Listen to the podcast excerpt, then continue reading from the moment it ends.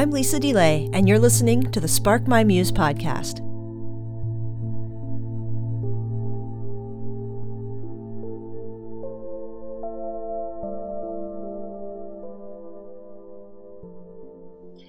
Welcome to Spark My Muse, everybody. Today is a writer that I've known probably for the longest time on the internet. Um, we've been in fairly regular contact since the early days of blogging, long before Web 2.0 and long before social media and before Twitter. Ed Cyzewski, he you lived in New England at the time, I believe, Ed. Today we're going to be talking about your book, Flee, Be Silent, and Pray. Ancient Prayers for Anxious Christians. Thank you so much for being my guest today. It's great to have you back. I really, really enjoyed your book, and I think there's just so much to get from this book. I have a soft spot in my heart for contemplative spirituality, but not only is this book just sort of informative and giving people a glimpse into contemplative spirituality and prayer, but it's just really apropos for our times. And maybe you can talk a little bit about the journey to make this book because this is the sort of the second incarnation of it. The original version of this book was published in 2016 in June, and then it was picked up by Herald Press um, about a year later.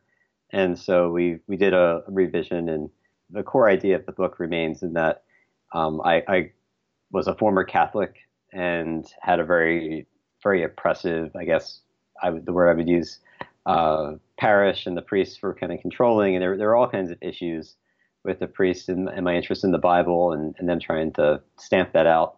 And so I kind of became this like kind of raging Protestant who was out to kind of destroy Catholicism. I remember highlighting in my Bible all the verses that I thought kind of uh, attacked Catholic beliefs. And it was a major source of stress and, and division in my family. And ironically, as I go to seminary and I kind of hit my hit a wall because you know you mm. you end up I kind of turned the Bible into my textbook and and searching for God and, and didn't really have any kind of spirituality, didn't have anything to kind of hang on to, and all these like Catholic kind of rooted. I mean, you know, they're they're, they had roots going back to the early church, but they were coming from Catholic sources. All these you know uh, prayer methods like Lectio Divina and uh, the Examen and and uh, the Jesus Prayer and, and praying in silence and centering prayer. And so these things started to come, and, and so I became kind of the least likely person to embrace this because I'd been so like anti-Catholic. Anything that looked Catholic, I was against, and so that kind of won me over. And, and what I found is that a lot of the anxiety I had about prayer, a lot of the struggles I had with spirituality, they were answered with, you know, kind of immersing myself in these in these contemplative practices. Mm. And when we talk about contemplative practices and prayer, for someone who's not aware of what that is, what do you, what would you say are the major uh, differences just at first blush? I like to like use like a gardening example of, uh, you know, there's kind of the the digging up the ground, kind of preparing the ground aspect of it, and that's where a lot of the like uh, praying the Psalms or Lectio Divina or the hourly prayer, fixed prayer, um, the Examen comes in, where you're kind of you know, tilling things up a bit, and then uh, the, then there's the the planting is the contemplative practices where you're you're basically you're you're making your intention toward God. You're you're uh, kind of clearing away some of the thoughts that might cloud uh, your ability to commune with God, but the actual like growing in the and the the life it, it comes from God, and that's the the contem- contemplative prayer is a prayer of the heart. It's a work of God in our lives. It's a work of grace, and you know, what what's hard for like maybe like an evangelical like myself to understand is that I want to I want to see the results. I want to see the like a plus b, you know, or one plus mm. one equals two. I want to see how this creates these results and track it and and you know report on it. Hmm. My kind of shareholders meeting to track my spirituality. you know, contemplative prayer is like you're going to just you know sit in silence and wait on God patiently, like the Psalms say, and whatever happens, happens. Hmm. Yeah, the the really big difference is that people um, first have a hard time understanding, in, in my experience too, is that it's kind of like, what do I do? What's the action plan? And what's the how productive is it? and, and it's very, um, we have, in, at least in the United States, a kind of a capitalist look at it. Like we're, you know, almost like it's a, we're factories for prayer and what are we going to get on the other side of the factory uh, production wise and contemplative prayer really kind of throws that on its head and says actually you don't you can just sit there. There isn't doesn't have to be active. You can rest. And i love the um the term you use in the book sweet repose there's a portion in the book and it says three actions flee be silent pray form the basis of contemplative prayer tradition that blossomed to life with the desert fathers and mothers. And that's of course the title of the book. Would you go into explaining that a little bit?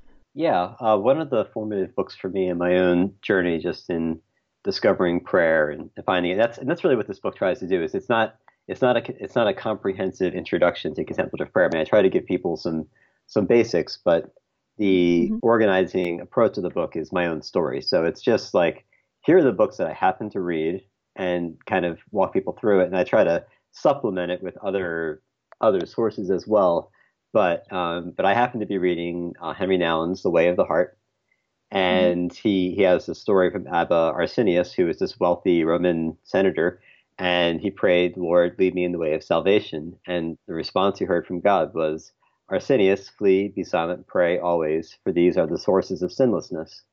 And that that strikes me because I feel like, especially as an evangelical coming at this, I, I try to I write the book, especially the revised version is written for a broader Christian audience, but I I try to be true to my my roots and my own story of where I'm coming from. And for evangelicals, it's like our our three words would be like engage, speak up, read scripture. It would be like you know get out there, do stuff, you know, make make it happen. Um, you know, if, if you had an evangelical prayer word, it would be like majesty, glory, power, you know, it would be uh, righteousness. And so flee, be silent, pray kind of runs against the grain of a lot of folks, I think, as far as what they were uh, taught to do. And and so, yeah, it's it's kind of counterintuitive. And what's fascinating to me is that the Desert Fathers, you know, we know about what they taught and said because people went out to visit them they sought solitude, but they also had a lot of visitors. They, they sent letters to people. I mean, they they ministered to people through their silence and solitude. And so I think evangelicals, especially, but just Christians in general today, could learn from that that view of ministry of of having a foundation of, of prayer and silence and solitude, and and then using that whatever comes out of that as your your ministry. Hmm. You talk in the book too about a period of time where you had an anxiety attack, and it had to do with this evangelical, um, you know, approaching strangers and, and telling them your testimony and this kind of also very active, um, you know, show your faith, testify, and how that was such a sort of defensive posture you had to be in. And then um, maybe take us through a little bit about th- those differences and then how um, con- the contemplative side does a lot toward um, addressing anxiety and and those types of things for you? One of the things I try to try to spell out in the book a little bit is that this isn't like necessarily a therapy. This is like the goal isn't mm-hmm.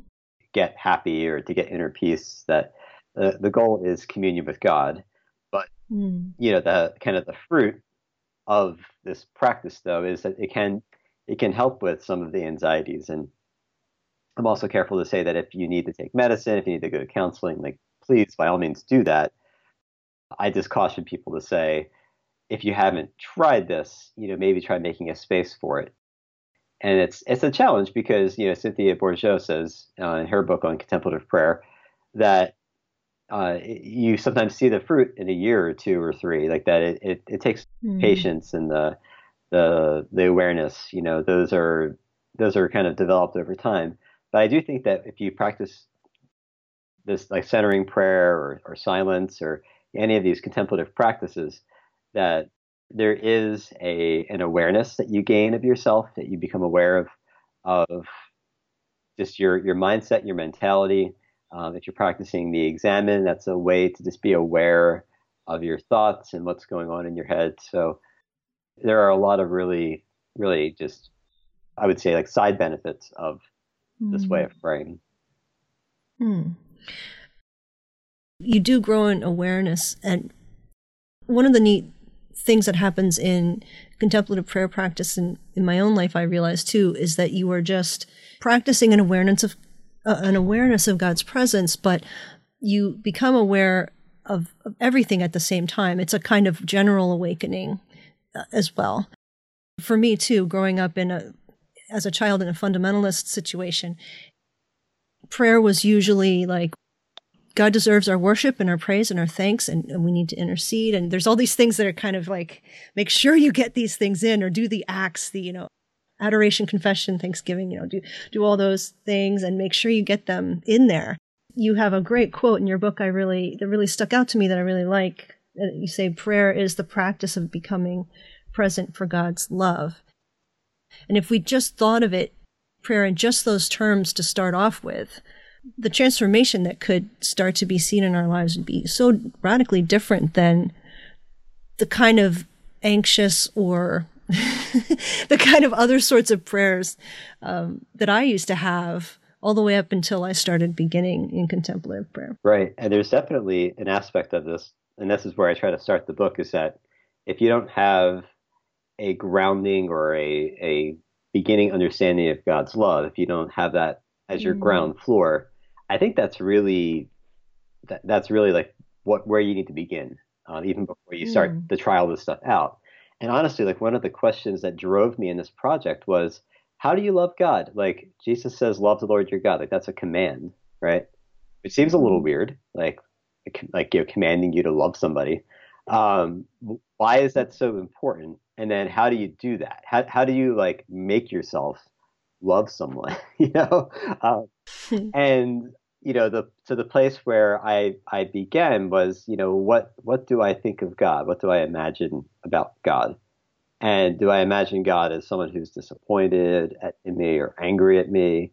And I think that's a really helpful place to start with all this, with any kind of spirituality or, or prayer, you know, just as, as with Christianity in general, whether you're evangelical or evangelical or, or just a, you know, regular mainline Protestant, ask like what what do you imagine about God? And, and I really think that the the ministry of Jesus that's kind of bookended by these two experiences, the his baptism and his transfiguration. It's you know God the Father saying that this is my son whom I love.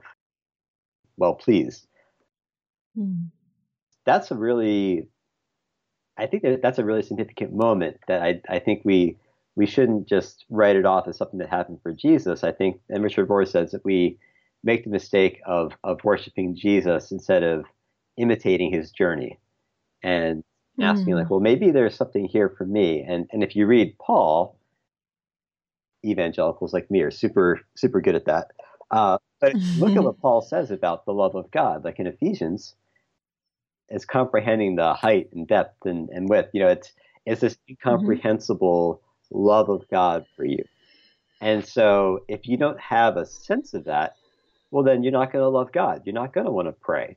And all mm. the talk of duty and of obligation, of, you know, well, Jesus did this for you, then you should, you know, if he sacrificed his life for you, then you should sacrifice five minutes to pray.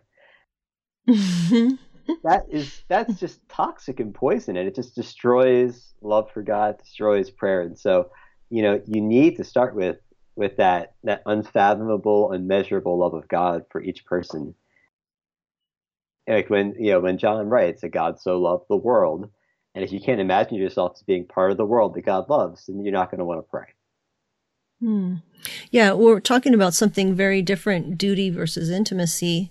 If you're not there yet, it's awfully hard to feel comfortable in in the awareness of the presence of God because you're are you comfortable there? Are you do you feel worthy to be there or do you feel like God is kind of clicking his tongue and shaking his head and shaking her head? is uh, right. running along that track for a second. If somebody has a pretty warped view or damaged view or say they have had spiritual abuse or even parental abuse that has damaged some of that some of that view of God. Do you have suggestions about that? That's a great question. And honestly, like after I wrote this book and I taught a like a class on this, and there was someone in the class who had been through just just that experience and had a very negative view of God. And I don't know what what to tell that person honestly, uh, mm. because the Bible's been used in abusive ways, and you know their trust has been broken, and so mm. there's just a lot of anger at God, and so mm-hmm. I I honestly didn't know what to say because you know contemplative prayer it really is it's a leap in the dark it's it's a leap of faith. Uh, you have to take the Bible at its word, and you have to you know step out in faith. I mean one of the things that's been helpful for me is having a spiritual director. Mm-hmm. You know, I asked a spiritual director uh, about the you know, about the situation, and she said, you know, if this person's angry at God, then this person should just scream at God, like just tell God how you feel. And I thought I felt that was a helpful place to start.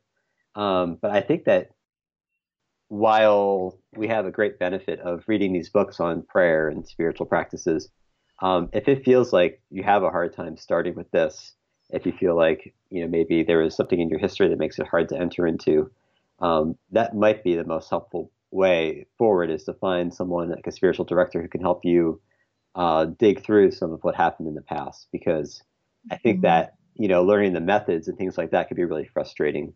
And if if you're mm-hmm. just angry at God over over something, and rightfully, if if the Bible's been misused, and there's then you probably have an impression of a God who I would say doesn't exist, but I would be angry mm-hmm. at that God too. And so, mm-hmm. yeah, find someone who can guide you through those thoughts.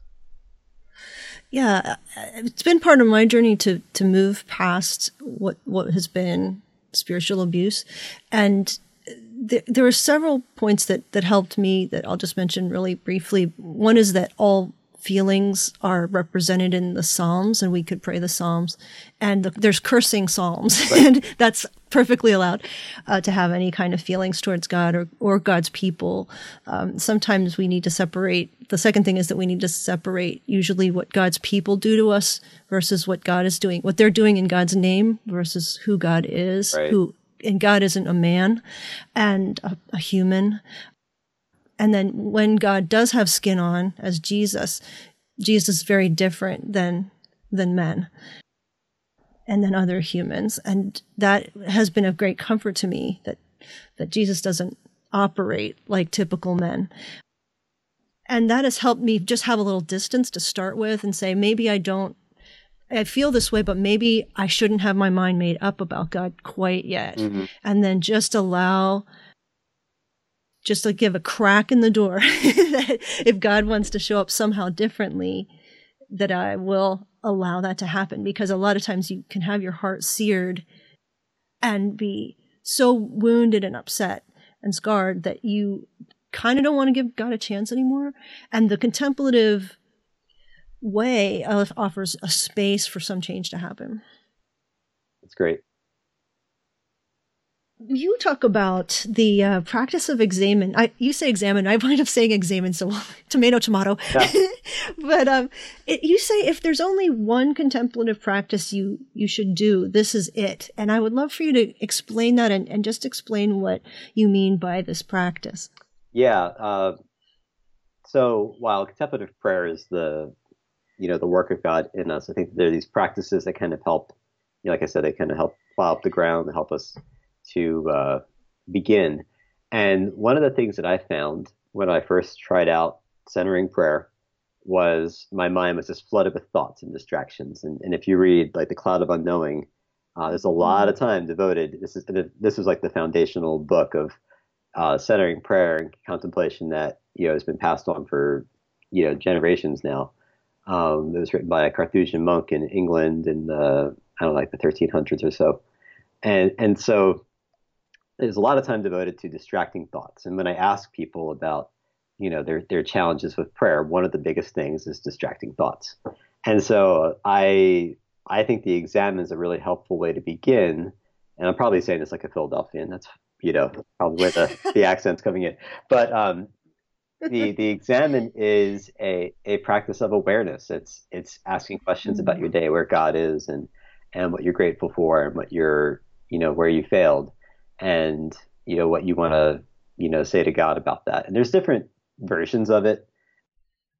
I I use one. It's spelled examine examine. It's like E X A M I N E. Uh, that's on my iPhone. Uh, but there are different versions out there. There's also the Reimagining Examine app. What it does is it helps you kind of take inventory and sort through your thoughts. And then when you go to mm. pray, you've kind of done some of that work to kind of sort through the thoughts that come up. And and while you're centering prayer, then you can use a prayer word to to kind of let go of your thoughts and you can keep your intention toward God and God's love. But I think mm-hmm. the examine helps dig into some of that. And also just if prayer is hard, if you're having a hard time making space or time for prayer, you know, the examine helps you just take inventory of your day so you can look at what's happening and say, oh, this is why I feel the way I do. Mm. Yeah, I've almost thought of it as um, mental journaling in a way. It's like, uh, and and when I first started this practice examine in my um, in graduate school, I was well. Again, this is part of the spiritual abuse thing. I was I was beating myself up really badly. Like I was fault finding and fault finding and fault finding. And I was feeling worse and worse about myself and it was creating distance between me and God. But then a spiritual director told me, she said, um, you're, all you're doing is um, going back over your day with noticing. You're you're not judging your day. You're not you're noticing things and you're noticing you know notice the points where you were aware of God's presence and then notice some things that you would like to to change for the next day. But you're not bringing judgment down on your head like oh you're such a bad person such a failure. You know that was my first right. inclination. Right. Um, right. so for people who have a hard time with that you didn't have a hard time with that at all? Oh i did. I did i still i still do no and i that's i came up with my okay. spiritual director recently it felt you know yeah absolutely absolutely yeah so for for perfectionists the examen can exacerbate some of those tendencies and not allow uh, produce like grace toward ourselves where we would we might feel more distance with God. But if if it done graciously as as um like a tender teacher would be like, let's review your day. Now, where did you notice God and God's joy and God's presence and you felt the joy of the Lord with you? And then where are some parts that you felt like the desolation, the desolation of the spirit where, you know, where did you feel upset or, um, yanked out into despair or and you kind of would just review your day and then you would pray toward those things at the end of the day and and just start over the next day. I don't know if you were yeah. taught in a different way by your director. Maybe you could go into a little bit of your process. Yeah, I I, I completely relate to all, everything you just said. And so I think that you know, one of the questions that I ask myself is kind of where's where's the life at? Um, mm. kind of pulling from my like charismatic families side side of things. Mm-hmm. Um, yeah. And that that helps me, you know. So, for instance, I take the trash out and I look up at the sky at nighttime, and there's there's life there. Like that's like that's a joyful moment of of awareness, and I can um, I can connect with God. That's a reminder to you know when I haven't you know as busy as my evenings are, uh, I can I can take advantage of a moment to go outside and maybe you know pick up something or put something away, and to just enjoy enjoy the stars and to be be aware of God, um, to be aware of you know am I am I delighting in my kids? Am I enjoying that gift? Uh, so just you know just even at that, that, kind of basic level of just gratitude for uh, for things, I think that those are those are really helpful ways just to look for life, to look for joy and yeah, and then obviously with the the failure aspect of it, um, and like looking at the places where maybe like things didn't go well or where I failed, you know, there that's that's an invitation for confession, and that's that's why I really like kind of dovetailing that with kind of the fixed hour prayer, praying the hours, because the uh, Compline at the end of the day ends with a, a confession as well, and so um, that's you know obviously, I think that there are different different ways and different questions or perspectives to, to bring to it. But I think just taking a basic level of looking for looking for life, looking for gratitude, can be a, a constructive way to look at the examine. Mm. One of the most enriching things about the contemplative way to me, especially in the kind of times we live in with with the phone, you know, always there and everything, is um, the the two chapters that you cover on solitude, chapter six, and and silence in chapter seven. Um, you you talk about Henri Nouwen's um, furnace of transformation, as he calls solitude. I love that um, that turn of phrase, the furnace of transformation. Yeah. and um, who wants uh, to sign up for that? would you like a furnace? Uh, but um, and then also you you mentioned on page sixty two, what is the noise hiding? And um, it's amazing how addicted we are to noise that you don't really, you know, you don't really realize it till you turn it all off, and then you feel so strangely agitated, like out of your skin, you know. Um, but the the contemplative way really is part and parcel for the silent solitude piece. And if people aren't really accustomed to that or attuned to that, that might be the part where things break down. Um, you know, maybe you can speak a little to those to those two points. Um, and uh, I mean, there's a lot. Obviously, there's two whole chapters you you commit to that. But uh, anything you want to say towards that, and also um, the really cool boats passing uh, Thomas Keating boats passing metaphor was was great too. I love that way to kind of calm down the thoughts. Um, maybe you could start there and then go into whatever else you want to say about right. those pieces. Yeah, yeah, yeah. So Thomas Keating uses a a uh, metaphor of these these boats, and you imagine yourself that you're you know by by a stream, and all these boats are going by and the boats are your thoughts, so just different ideas you're considering. And you know, I think this is really helpful when you think about social media. So mm. you know, if mm. someone you know is rude to you or or whatever, or just annoys you, you know, or you're like, like listening to the news. I, I, would get this way too, where it's like that boat comes by and you jump on it, and you were like flying down the rapids with that that thought, that boat, because you know, you're really agitated at what this politician did, or you're really agitated at what someone said to you on social media, and you're kind of you're going over it and over it and over it in your mind. And mm. what you know Thomas Keating says for centering prayer is that you use the prayer word to gently let go of the boat. Don't get on the boat. Let the boat go by. And just use your prayer word instead of beating yourself up over it. Just use the prayer word to kind of go back to a place of silence before God and, and, keep your intention toward God's love and to be present for God's love. And so, uh, you know, that, that thought comes by about what you saw on Twitter or Facebook and you say like, mm-hmm. beloved, beloved, beloved, beloved, and just let that go by. And then you kind of return to your silence before God. And then the next book comes by and it's just beloved, beloved. Yeah. So just let that, let that pass and it's you know so that's the thing about this this these practices is that there is a, a process of, of, learning it.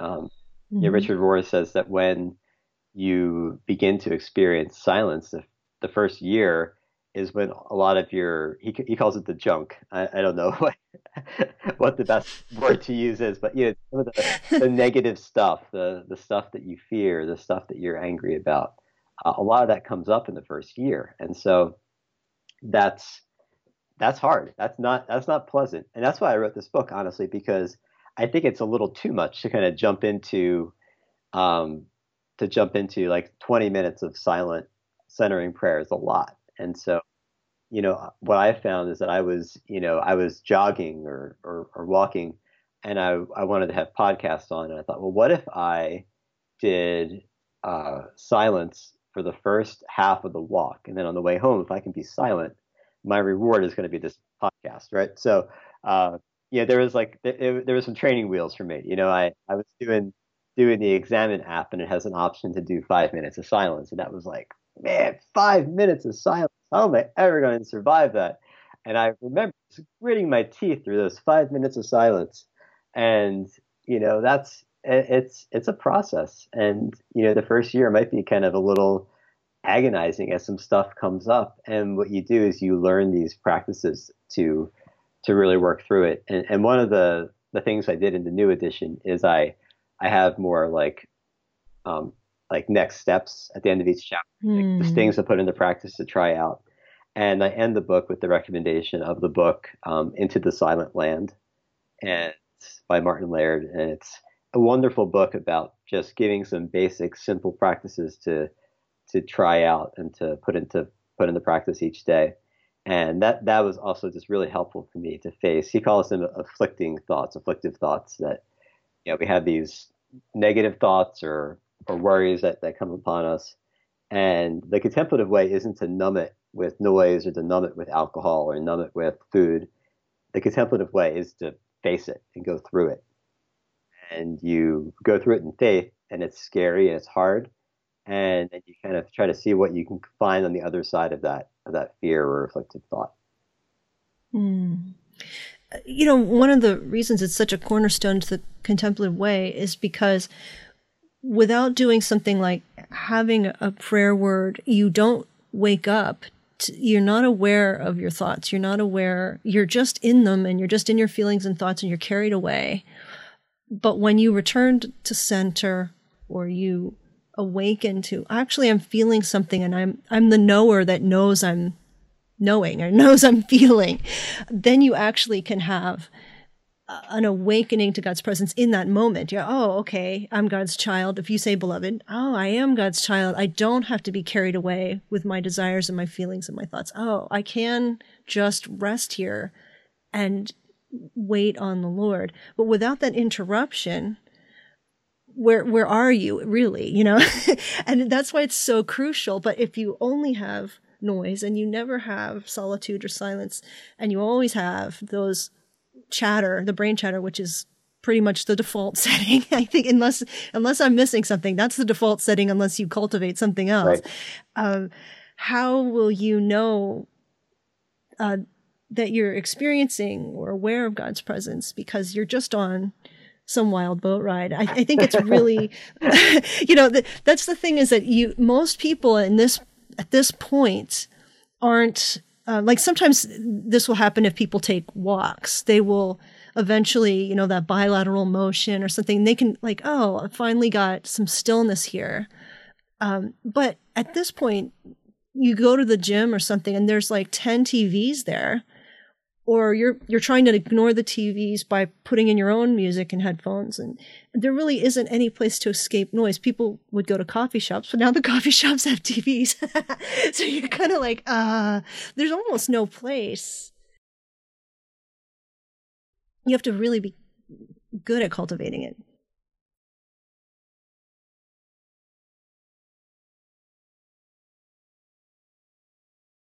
Before we get into the chapter 10, we could talk a little bit about darkness. This is something else sometimes evangelicals, conservative Christians will avoid because it seems like a backsliding or it seems like a lack of faith that, um, I remember one of one of the choruses we used to sing at my church was "Climb, Climb Up Sunshine Mountain," and I don't know if my kids, my kids that. love that song. My kids love it's like if you're not climbing Sunshine Mountain, you're doing it wrong, okay?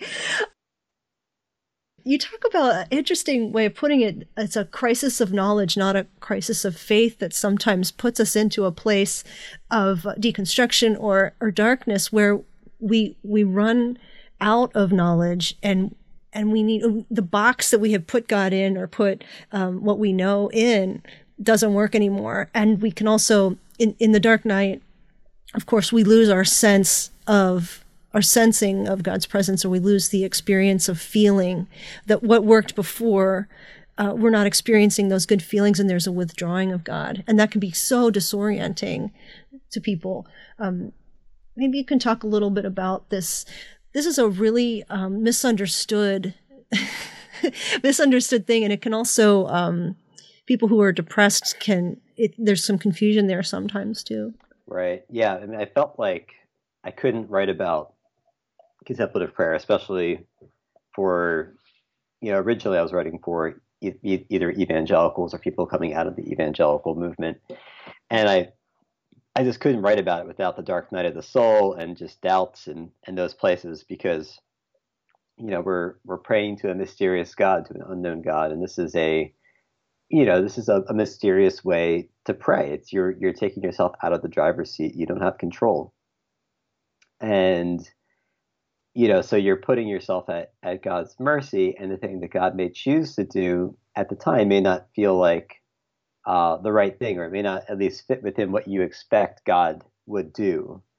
And I think a lot of times we have these attachments or desires or expectations for prayer. You know, if, if we don't expect, you know, some kind of mountaintop experience, we at least expect prayer to make us feel better. You know, we expect to make me happier.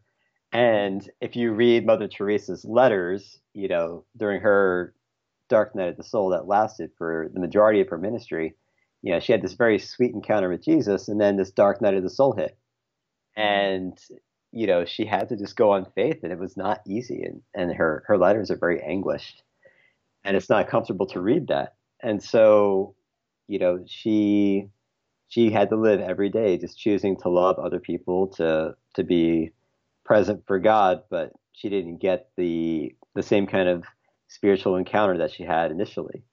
And that's and I think that's a kind of a common thing is that people might have some kind of a encounter or some kind of experience of God initially, and then you know they might get kind of like, well, I want to have that again, and that's not the point.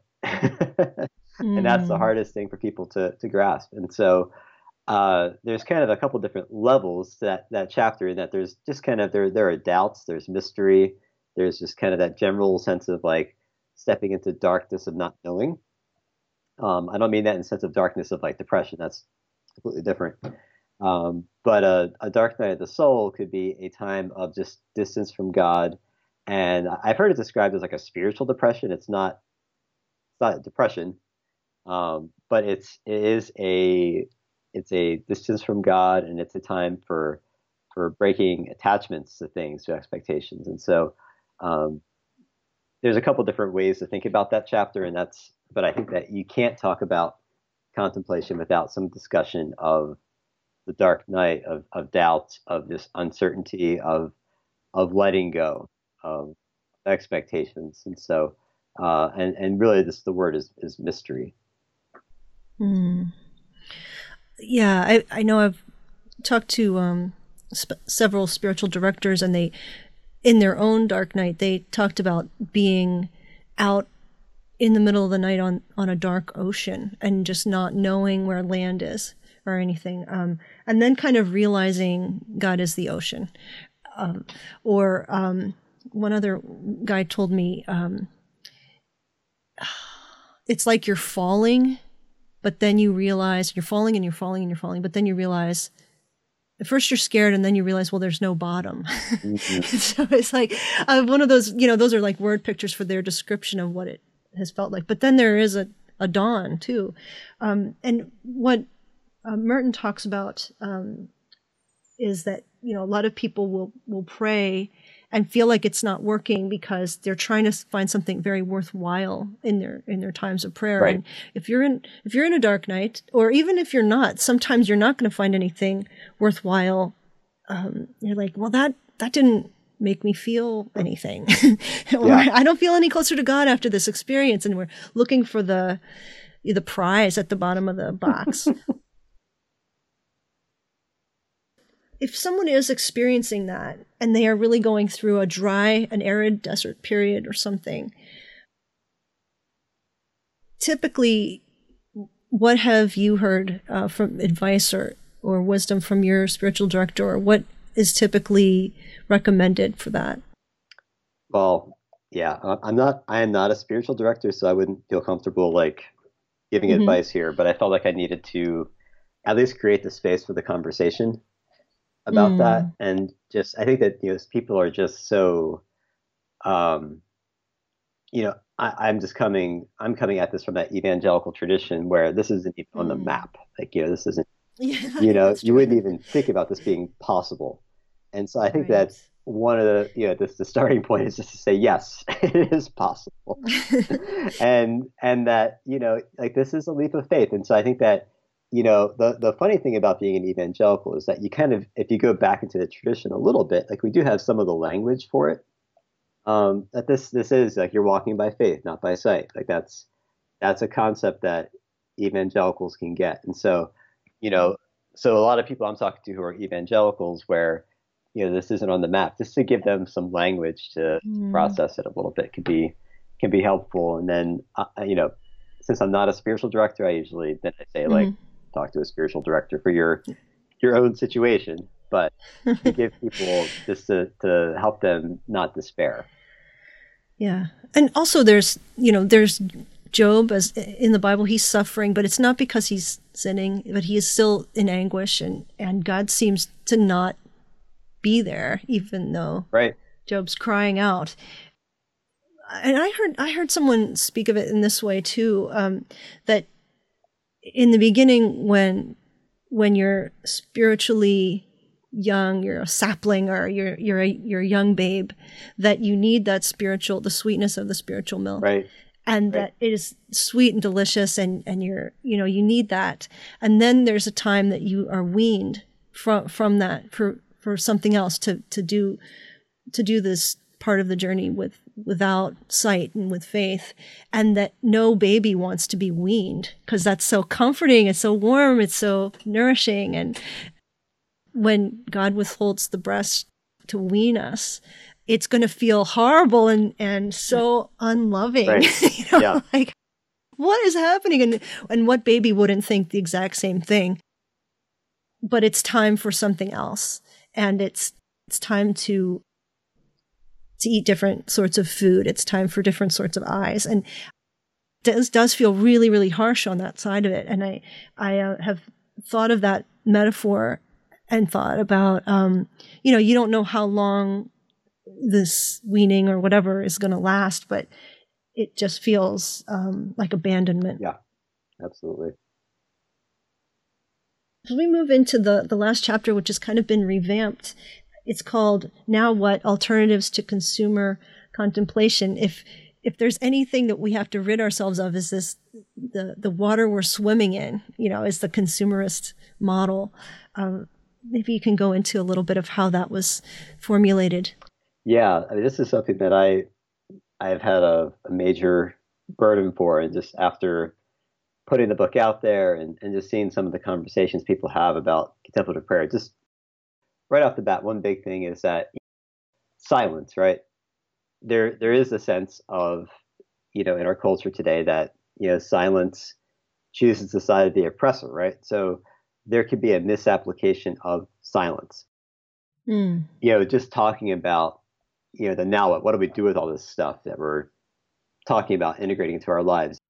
I am I I am advocating for silence and solitude, but as a formational um, process of a mm. foundational thing, and then we we can minister out of those things, and we can we can serve others out of those things. We can advocate for justice and speak up more more appropriately or, or just in a better more grounded way instead of just reacting to stuff we can we can speak from a grounded aware perspective and so that's the big picture of that chapter just to give people a you know kind of i'm playing on kind of the evangelical background i come out of because that's the big like you get to the end of a, a sermon and it's the, the now what the application what do we do now and you know, I, I, deleted the joke about the three point sermon because the book is flee, be silent, pray.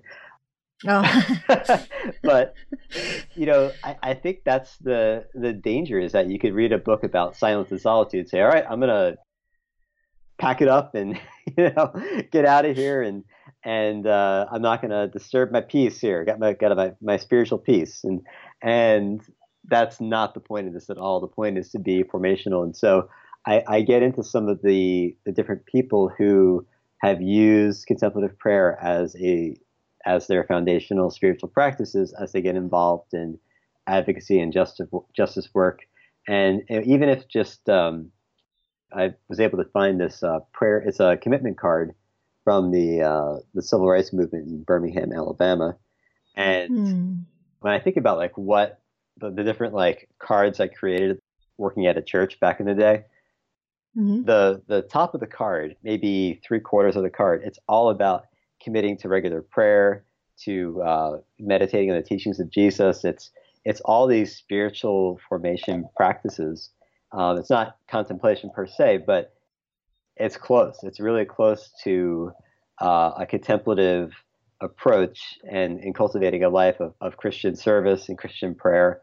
And then at the very end of the card, they have a little line that says, "Oh, can you also like deliver food, make phone calls? Like it's all the all the practical stuff, but the civil rights movement, they saw that this prayer was this really, really top priority to commit to.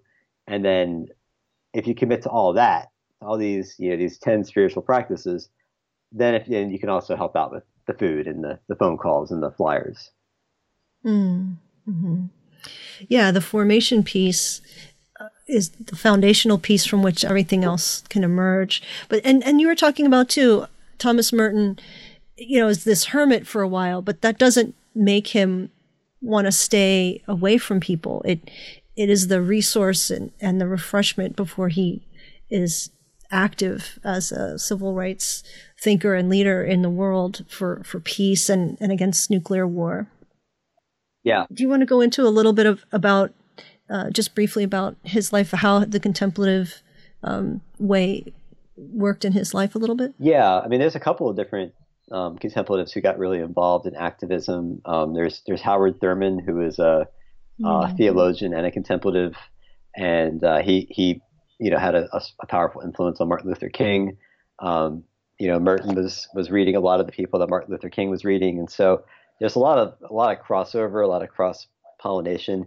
Uh, yeah, mm-hmm. and Merton was you know a Catholic. I think we forget this at a time when you know you didn't have people in the Catholic Church leaders speaking out against nuclear war, speaking out against you know the Vietnam War. It wasn't it wasn't a common thing. And so you know, I have a I share part of a letter that he wrote with Dorothy Day, and he's despairing. He's saying, you know, maybe I need to to leave my vocation. Uh, at least I've thought about it. I think that God will make a way for me, but I've I've considered leaving my vocation as a monk uh, to to advocate for other people. And so um, he he had that burden very strongly, and he I think he viewed his books as part of that ministry of reaching out. And he also wrote a ton of letters, just so many letters to different people to encourage them to to help them in their in their work. Mm.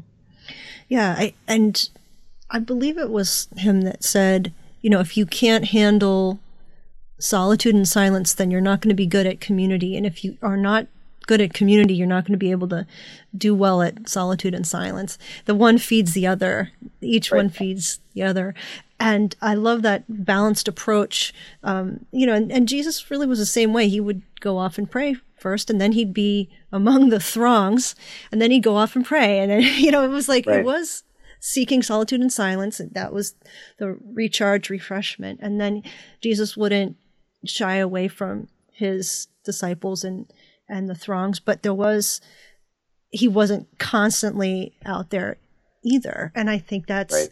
Um, you know, truly giving of himself, truly touching um, diseased people and everything, but also having plenty of time alone and, and in prayer, in contemplative prayer, uh, is a is a great way to.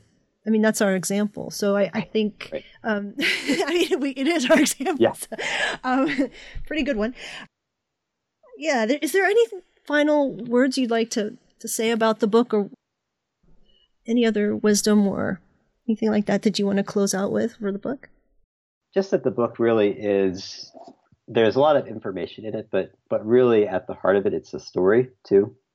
Um, it's mm. a story of someone who was incredibly suspicious of contemplative prayer and, and the related practices, and kind of the that drives a lot of why I chose what I chose to share in the book and who I quote and and it just happens to be what I what I read, and that um, I my hope is that it will open up a whole other world for for readers. That you know, I think that I I try to voice the misgivings or apprehensions people may have about contemplative prayer or contemplation. Um, I try to identify some of the kind of common hangups that a lot of Christians face about prayer and the struggles, feeling like you can never pray enough, and mm. I just I'm, I'm, trying to give people a, a, starting point. I think that's the hardest thing when you get into a new kind of a new practice with contemplative prayer. It's this whole other world, and there's all these books out there. But who do I trust? What do I use my my own story to kind of help people get a, a starting point, and kind of once you get your your feet on the ground a little bit with some of the practices and some of the the authors, uh, my hope is that you can you know explore and uh, it can be a, a, fruitful way forward in, in your life. And, and that's, I mean, that's what I've heard from people who have read the book is that they, they felt like it finally gave them a place, a place to begin. And so it's mm. not, hmm. it's not the last word. It's not the like the only story, but I think it's a, it's a helpful story, especially for people coming out of conservative religious backgrounds or evangelical religious backgrounds. I, I try to address where, where those readers especially are coming from. Mm.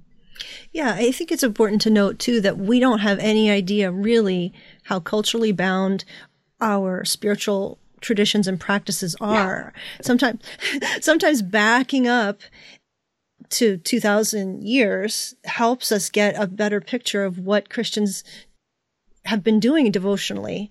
What has helped them through the Black Plague? Right. what has helped them yeah.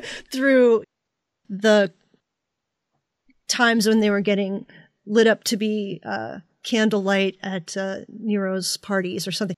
These were things that have been used for, for a long, long time that we've only been recently praying in certain ways, in evangelical Christianity in the United States anyway. That's very, very recent. And we can look back on the rich Christian history and draw so many things from the devoted. And um, we're just scratching the surface, really. Yeah, absolutely. Absolutely. Thank you. Sure. Um, now, would you like to speak about anything else that you're working on? Yeah, well, the next project I'm working on is is related to this a little bit. It's also with Herald Press, and the the tentative title is "Always Present: uh, Contemplative Resistance to Digital Fragmentation." And and so the, the the starting premise of this book is um, the the two competing formation uh, tools in our lives. There's technology that's forming us, and mm-hmm. there's these contemplative prayer practices that are forming us, and they mm-hmm. really are cross purposes, I think. And um, if if contemplation aims to make you more aware, to make you more grounded, to more to be more rooted in yourself and um, and to to kind of give control to God, to surrender to God, and and to find uh, your true identity in, in Christ. You know, technology is more about surrendering your control to the algorithm and letting the algorithm predict what you want, and mm-hmm. you know to you know to make figure out what you want to see and what you're going to buy and who you're going to be friends with, and and so um, there there are these competing goals, and you know it's you know, I, have I've been talking with a couple authors about this. Uh, one of whom is Seth Haines, and you know, we've we've used the Matrix uh, comparison mm. a lot because, like, honestly, I forget whether it's the red pill or blue pill, but like, the more you the more you dig into what's going on with technology and social media today, the more you feel like you're going down this rabbit hole of of you know of insanity. It's just you know the mm. the and I, I honestly went into it looking at kind of the commercial aspect of it.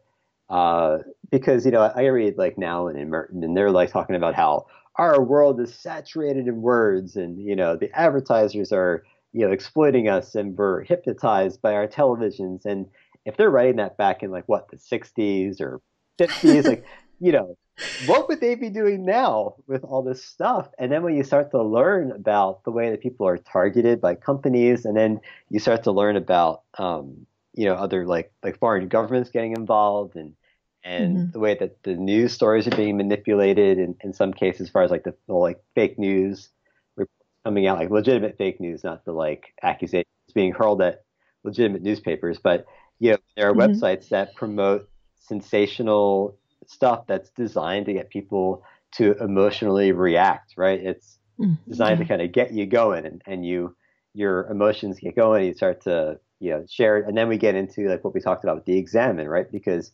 you're starting to you get on that boat and you're not really aware that you're just kind of mm-hmm. cycling through this thought and mixing my mixing my metaphors here but um we have a washing machine on a boat you know we're cycling you know? but um but this this is our our world and the more you you look at it the uglier the technology side of it is and there's an entire movement of people who are on the ground floor of Facebook and Google who who know what this stuff is and how it was designed and how it's supposed to work and how it's being exploited and how users mm-hmm. are being exploited today. And they are they are calling out, you know, the technology. And so mm-hmm. this is a book that's, you know, about developing contemplative practices in a in a technology saturated world, but it's also mm-hmm. trying to give mm. people some of the the knowledge of what's going on and and this mm-hmm. is how these tools are being used to to fragment and disrupt you. Yeah, that's that's from your newsletter that I remember. And tell people how they can get, find you and get on your newsletter too.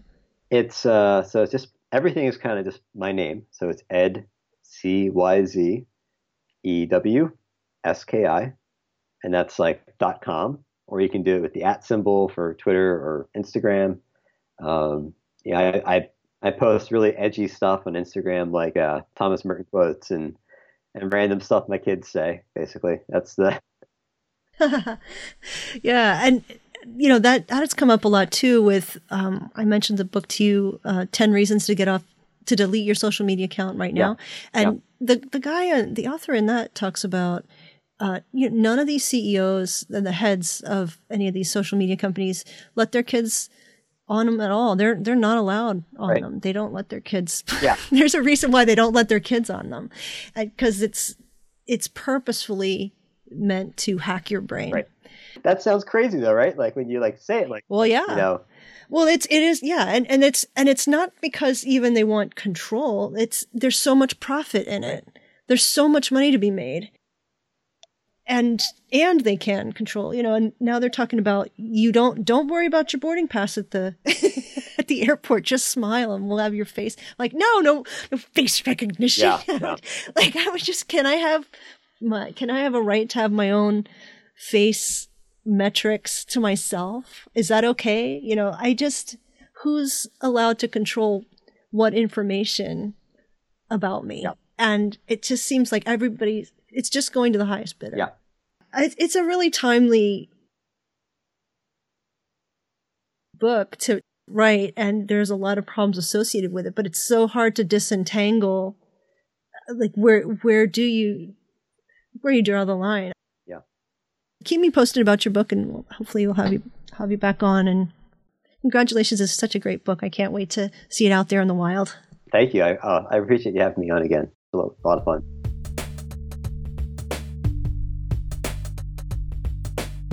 If you've listened to the show and you've thought, wow, I wish I could find out a little bit more about someone mentioned or a book or a website, that's what show notes are for. Just go to patreon.com forward slash spark my muse. Patreon is like patron with an E. Patreon.com forward slash spark my muse. If you enjoyed the show, please rate it on iTunes. Thank you so much for listening.